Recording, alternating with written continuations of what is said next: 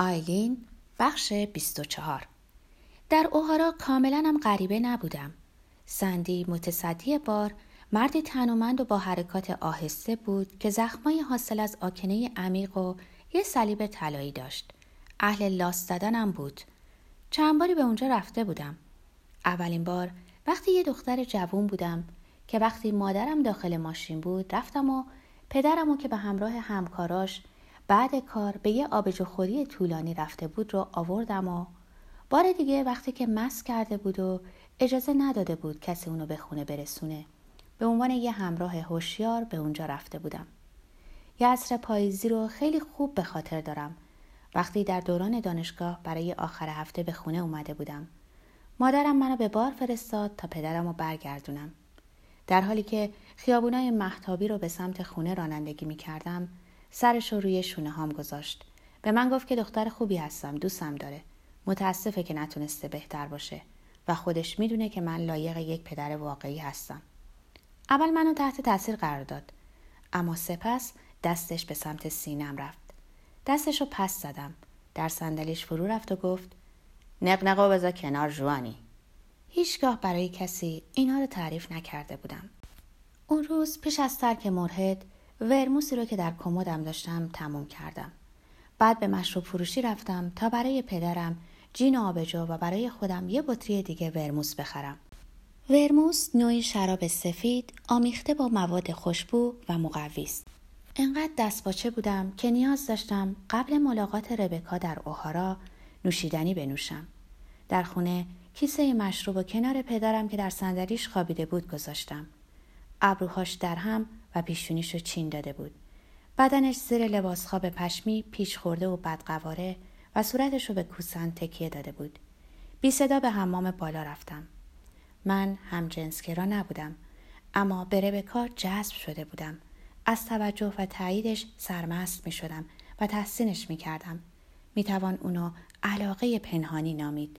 ربکا به خوبی مارلون براندو الویس و مرلین مونرو بود. در چنین جمعی هر فرد معمولی می‌خواد جذاب به نظر برسه و بوی خوب بده. با خودم فکر کردم اگر ربکا بخواد همون جوری که به پسرک نزدیک شده بود به من نزدیک شه چه اتفاقی ممکن بود رخ بده؟ چی می‌شد اگه قاعدگی و اینکه خودم رو نشسته بودم و متوجه بشه؟ اگه مثل روز براش روشن شه و چیزی نگه چی؟ چطور می‌شد بفهمم که فهمیده یا نه و باید چطور وانمود می‌کردم که انگار خبر ندارم فهمیده؟ مناطق تحتانی بیچاره من.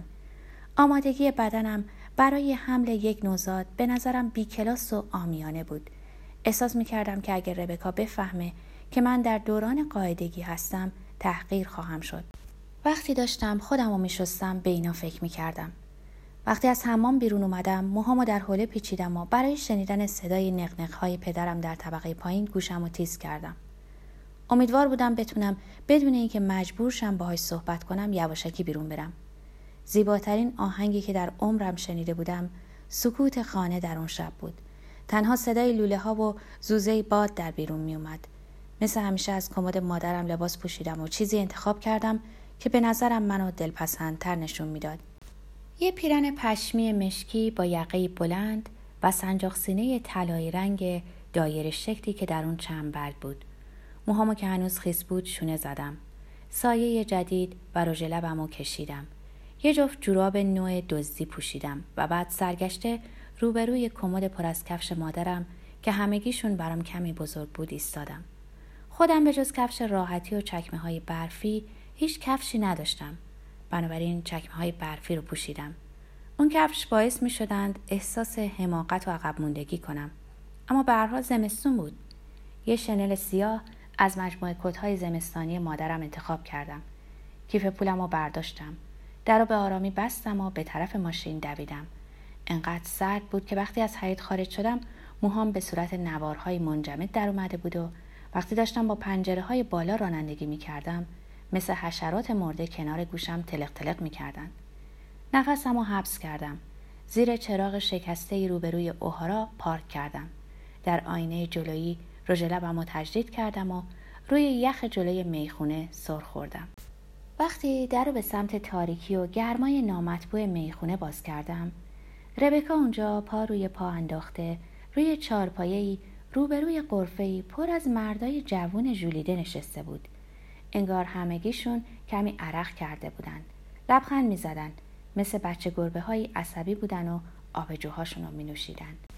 هر کدوم ژاکت پشمی معمولی زخیمی در رنگ های آبی، خاکستری یا قرمز چارخونه به تن داشتن و کلاهی بر سر داشتن که یا چسبون بافتنی بود یا مدل لبهداری که روی گوشاشون افتاده بود و صورتهاشون از سوز باد آفتاب سوختگی و سرما قرمز و ترک خورده بود. چهار نفر از اونا به حرفهای ربکا در مورد چیزی که نمی‌تونستم بشنوم گوش می‌دادن. صحبتش رو قطع کرد و با صدای بلند گفت آیلین؟ صداش در میون دود سیگار و سرود کریسمسی که از جعبه موسیقی پخش می‌شد پیچید. تمام مردان خشکشون زده بود و چشمانشون روی ربکا بود و به من که داشتم به سمت ربکا می‌رفتم نگاه نمی‌کردند با این همه به اندازه یه فرد مشهور احساس مهم بودن داشتم. ربکا در حالی که تحسین مخاطبانش رو نادیده می گرفت روی چارپایه چرخید و جوری برام دست تکون داد انگار ما دوستای صمیمی بودیم که بعد از یه دور جدایی غمانگیز همدیگر رو می‌دیدیم.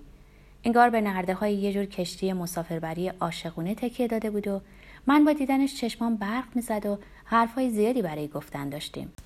در حال نوشیدن مارتینی بود. به شیوه نگه داشتن لیوان در دستش دقت کردم. انگشت اشاره و انگشت کوچکش در هوا بلند شده بودند. مثل یه مهمونی شبونه زیبا بود. اون به هیچ وجه به اوهارا تعلق نداشت. همون لباس سر کار رو به تن داشت اما موهاش رو پشت سرش بافته بود. کتش روی چارپایه کنار اون قرار داشت. وقتی بهش نزدیک شدم برگشت اونو برداشت و به کومه کلاه خز و دستکش های چرمی روی چارپایه سمت چپش اضافه کرد و گفت اگه کسی می‌خواست بشینه من هر دو این صندلی رو اشغال کرده بودم. می‌دونی چی میگم؟ خب بشین چی می‌خوری؟ گفتم گمونم یه آبجو. ربکا گفت یه آبجو چه شسته رفته؟ اینکه آبجو می‌خواستم براش جالب بود. واضح بود که اون از همون جایی اومده بود که میشه اونو یه خانواده مرفه نامید. انقدر ثروتمند که اصلا به طرز تفکر هیچ کس راجع به خودش اهمیتی نمی‌داد. به نظر من اون با چیزی غیر از پول مثل ارزش های شخصی هیجان زده می‌شد. اما با اینکه اون آسودگی و خاطر جمعی یه شخص از طبقه اجتماعی بالاتر از من و مشتری های اوهارا رو داشت همچین چیزی دنیوی در موردش وجود داشت موهاش به خصوص با رنگ قرمز زبری و زیبایی وحشیانش اون از افادهی به نظر رسیدن دور نگه می داشت. سندی در حالی که دستشو با یه پارچه خوش می‌کرد به سمت ما اومد. دستشو روی شونش و آرنجش رو روی پیشخان گذاشت و به طرف ربکا خم شد. بی توجه به من گفت خب بعدش چی دل بر جان؟ ربکا نیم نگاهی به او انداخت. در کمال تعجب ربکا دستش رو روی دست من گذاشت. دستش داغ و سبک بود. گفت اوه عزیزم به کلی یخ زدی و موهات خیس خیسن. به سمت سندی برگشت. یه آبجو لطفا. شایدم یکم ویسکی واسه گرم کردن دوست عزیزم. نظرت چیه هان؟ به من نگاه کرد و لبخند زد. خیلی خوشحالم که اومدی. دستم و فشار داد و به عقب خم شد. طوری که انگار می‌خواست منو برانداز کنه. صورتش چهره بامزهی به خودش گرفته بود. وقتی شنل رو باز کردم چیزی شبیه به این گفت. اوه تو خیلی جذاب شدی. سرخ شدم. من جذاب نبودم. اون مهربون بود و این منو خجالت زده می‌کرد. ویسکیمو نوشیدم. فکر می‌کردم اینجا به هم سخت بگذره اما اینجوریا نبود. علامت داد و به ماهی کل چکشی پر شده روی دیوار اشاره کرد. گفت جالب نیست. حقیقتش یه جورایی غمانگیزه. خب خیلی هم ناراحت کننده نیست. مردا سرپا ایستاده و کنار اون به بار تکیه زده بودند اما به نظر نمی رسید متوجه اونا شده باشه. کسی آهنگ آقای تنها رو روی گرامافون پخش کرد. همیشه از این ترانه متنفر بودم.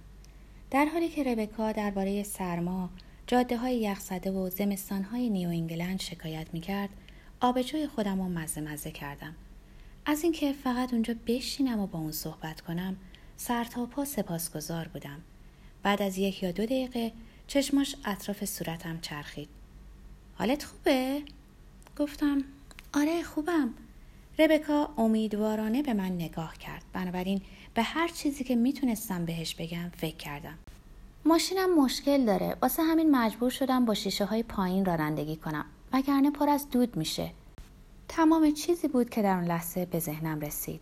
ربکا گفت خیلی بد به نظر می‌رسه. یه ویسکی دیگه بگیریم. اول به سندی و بعد به لیوانای خالیمون اشاره کرد. شوهرت نمی‌تونه واسط درستش کنه؟ گفتم من ازدواج نکردم. از اینکه سندی می‌تونه صدای منو بشنوه خجالت زده شدم. اما معلوم بود که ازدواج نکرده بودم. منو دست انداخته بود. نمی‌خوام به خودت بگیری یا؟ بعضیا نسبت به دخترای مجرد نظرهای بامزه ای دارن. با دقت حرف می‌زد. شخصا نمی‌فهمم چه مسئله مهمیه. من خودم هم مجردم. با ناخوناش روی پایه لیوان ضرب گرفت. فقط علاقه به ازدواج ندارم. تحت تاثیر بزلگویی خودم گفتم اینو به اون آدما نگی یا؟ به مردایی که داشتن در اونجا با همدیگه پش پش می‌کردن نگاهی انداختم. به نظرم داشتن سبک سنگین می‌کردن و نقشه میکشیدن. همشون آشنا به نظر می‌رسیدن. احتمالا از دوستان جوانی بودن اما من اسمشون رو نمی‌دونستم. ربکا ادامه داد تو خیلی با مزه می‌دونستی؟ من همیشه تنها بودم و وقتی با یه مرد باشم فقط واسه تفریح و وقت گذرونیه. هیچ جا با هیچ کس خیلی نمیمونم. یه جورایی روش زندگیمه. بعد مکسی کرد و به من نگاه کرد. من دارم با کی حرف می‌زنم؟ واسه کی دارم پر حرفی می‌کنم؟ موسکانه چشماشو گشاد کرد. با حالتی معصومانه جواب دادم آیلین. بعد وقتی فهمیدم فقط به خاطر کم حرفی سر به سرم گذاشته از خجالت سرخ شدم. خوشحال بودم که ربکا ازدواج نکرده بود یا فقط برای پیدا کردن شوهر بیرون نمی‌رفت. این همون چیزی بود که دخترها اون زمان انجام می‌دادن. شوهر شکار می‌کردن. اگه شوهر کرده بود تعجب می‌کردم. دوست داشتم اونو با یه جور شوهر کوتوله و بیورزه یهودی تصور کنم. به خاطر اینکه فکر می‌کنم اون به فردی باهوش جدی و عصبی نیاز نداشت که تحت تاثیر حاضر جوابی بیرقیب و زودجوشی اون با دیگران قرار بگیره شخصی که بتونه اونو کنترل کنه. سندی نوشیدنی های جدید و جلوی من گذاشت. ربکا انگشتش رو به طرف لیوانای من چرخوند و گفت اینا همه به حساب منه. در حالی که سندی به طرف میز مردا سرتکون می‌داد گفت به حساب اوناست. ربکا گفت او خدایا نه این کارو نمی‌کنن. بیاینم پولش. اون یه اسکناس 20 دلاری روی پیشخان سر داد. سندی گذاشت اسکناس اونجا بشینه و برای اون یه مارتینی دیگه درست کرد احتمالا دومین مارتینی که در زندگیش درست کرده بود من این صحنه ها رو به وضوح به خاطر دارم و اونا رو به خاطر این تعریف می‌کنم چون فکر می‌کنم اینا توضیحی در مورد اینه که ربکا داشت به عنوان یه زن جوون توجهم رو جلب می‌کرد و اعتمادم رو به دست می آورد.